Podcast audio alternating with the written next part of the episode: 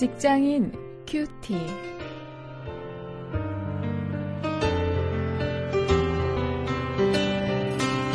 직장 여러분 안녕하십니까? 오늘 4월 17일 오늘도 함께 말씀 나눌 저는 원용일 목사입니다. 느헤미야 13장 1절부터 14절까지 말씀을 가지고 오늘은 일터 윤리를 주제로 말씀을 나누겠는데요. 오늘 말씀 나눌 제목은 말씀으로 일터의 비리를 척결하라 이런 제목입니다.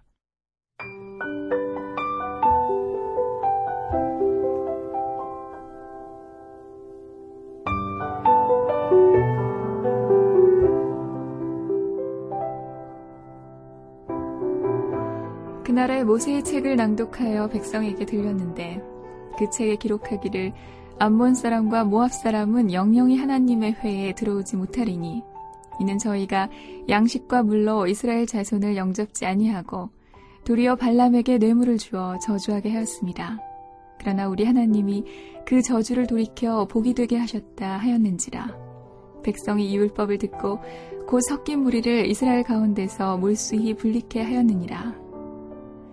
이전에 우리 하나님의 전 골방을 맡은 제사장 엘리아십이 도비아와 연락이 있었으므로 도비아를 위하여 한 큰 방을 갖추었으니 그 방은 원래 소재물과 유향과 기명과 또 레이 사람들과 노래하는 자들과 문지기들에게 11조로 주는 곡물과 새 포도주와 기름과 또 제사장들에게 주는 거제물을 두는 곳이라 그때에는 내가 예루살렘에 있지 아니하였었느니라 바벨론 왕 아닥사스다 32년에 내가 왕에게 나아갔다가 며칠 후에 왕에게 말미를 정하고 예루살렘에 이르러서야 엘리아십이 도비아를 위하여 하나님의 전뜰에 방을 갖춘 악한 일을 한지라.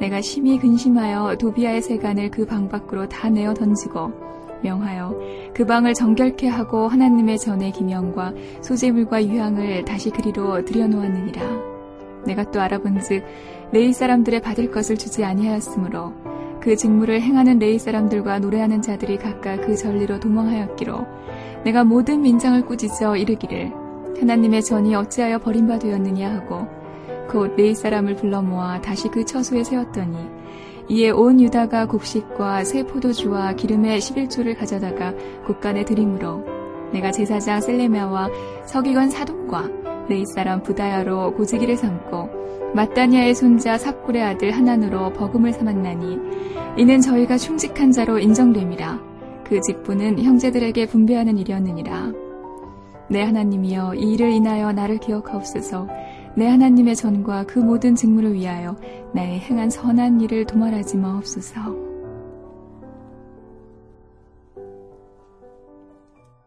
유다 백성들은 이전에 율법을 들으면서 하나님의 뜻을 깨닫고 이방인과 절교했습니다. 그래서 그들의 가정을 회복했습니다. 어, 그런데 아직도 이방인들이 이스라엘 공동체에 많이 남아 있었습니다. 그런 상황에 대한 문제인식을 한 백성들은 다시금 신명기 23장 3절부터 5절 말씀을 읽으면서 암몬 사람과 모압 사람 그들과 교제하면 안 된다는 사실을 새삼 깨달았습니다. 그래서 그들을 이스라엘 공동체 가운데서 분리해내었습니다.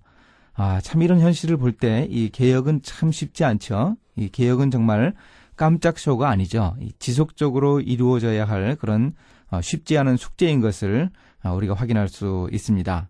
어, 그러면 누가 과연 이스라엘 공동체에 남아 있으면 안 되는 사람들이었습니까? 아, 대표적으로 이 느헤미야 처음부터 나왔던 사람 이름 기억하십니까? 그 악명 높은 도비야. 이 사람이 바로 암문 사람 아닙니까? 이 느헤미야가 페르시아 왕궁에 갔다가 와 보니까 성전에서 제사를 위해 사용해야 하는 큰 방이 이 도비아의 집무실이 되어 있었습니다. 제사장 엘리아십, 엘리아십하고 결탁해서 저질러진 이런 그 어, 오래된 관행적 비리였지요. 여기에 대해서 느헤미야는 아주 단호했습니다. 요즘식으로 얘기하면 아예 도비아의 책상을 빼버렸습니다. 오늘 우리의 일터에서도 이 구조적인 비리나 이 잘못된 관행들을 볼 수 있습니다. 어, 크리스천이기에 그런 잘못에 동참할 수 없다고 우리가 거부하면 우리는 일터에서 너무나 자주 이 사사건건 이 부딪히는 걸림돌로 대우받을지 모릅니다. 때로 우리는 집단 따돌림을 겪을지도 모릅니다. 그러나 그렇다고 해서 우리가 포기하면 우리 일터가 제대로 굴러가겠습니까? 우리 일터가 바른 방향으로 가는 것이겠습니까? 크리스천들이 존재하는 일터에 그렇게 늘 변화 없이 관행적인 부패가 만연하면 어, 그것은 큰 문제가 아닐 수 없습니다. 어, 사실 쉽지는 않지만 하나님의 인도하심을 구하면서 일터의 비리와 잘못된 관행들을 고쳐나가기 위해서 노력해야 합니다. 또 10절부터 14절을 보면은요, 느헤미야는 소외된 사람들의 권리를 회복하는 모습을 볼 수 있습니다. 이 율법 말씀에 따라서 비리를 척결했던 느헤미야는 이 율법 말씀의 규정대로 대우받지 못하는 사람들이 있다는 사실도 있지 않았습니다. 이 성전에서 섬기는 레위 사람들인데요. 그들이 받아야 할 생활비를 제대로 받지 못했습니다. 어, 그래 느헤미야가 이 적절한 조치를 취했죠.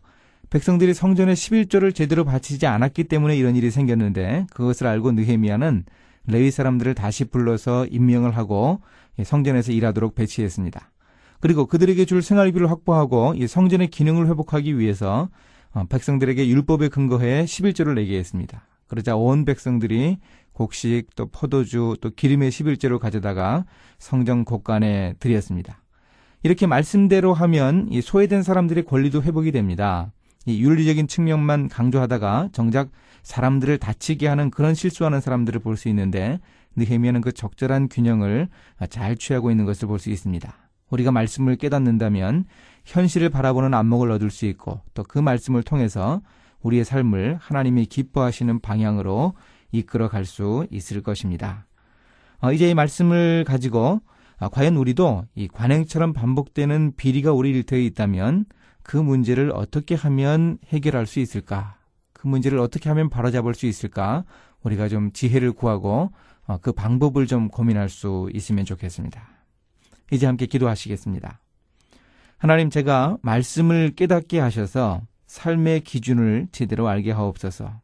현실을 제대로 바라보게 하시고 또 말씀을 제 삶 속에 적용해서 제 삶 속에 있는 오래된 관행, 잘못된 모습, 비리, 어, 이런 것들을 고칠 수 있도록 인도하여 주시기 원합니다. 예수님의 이름으로 기도했습니다. 아멘.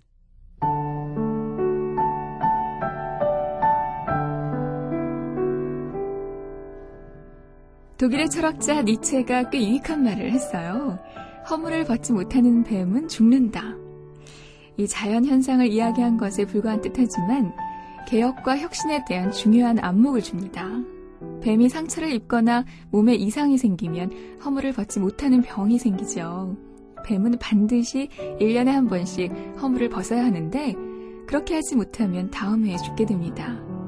인생을 살다 보면 우리에게도 타성과 관행과 또 못된 죄가 쌓이게 돼요. 그것이 바로 벗어야 할 허물이죠. 정기적으로 허물을 벗지 못하면 결국 영성을 잃어버립니다. 우리 일터나 교회도 마찬가지겠죠?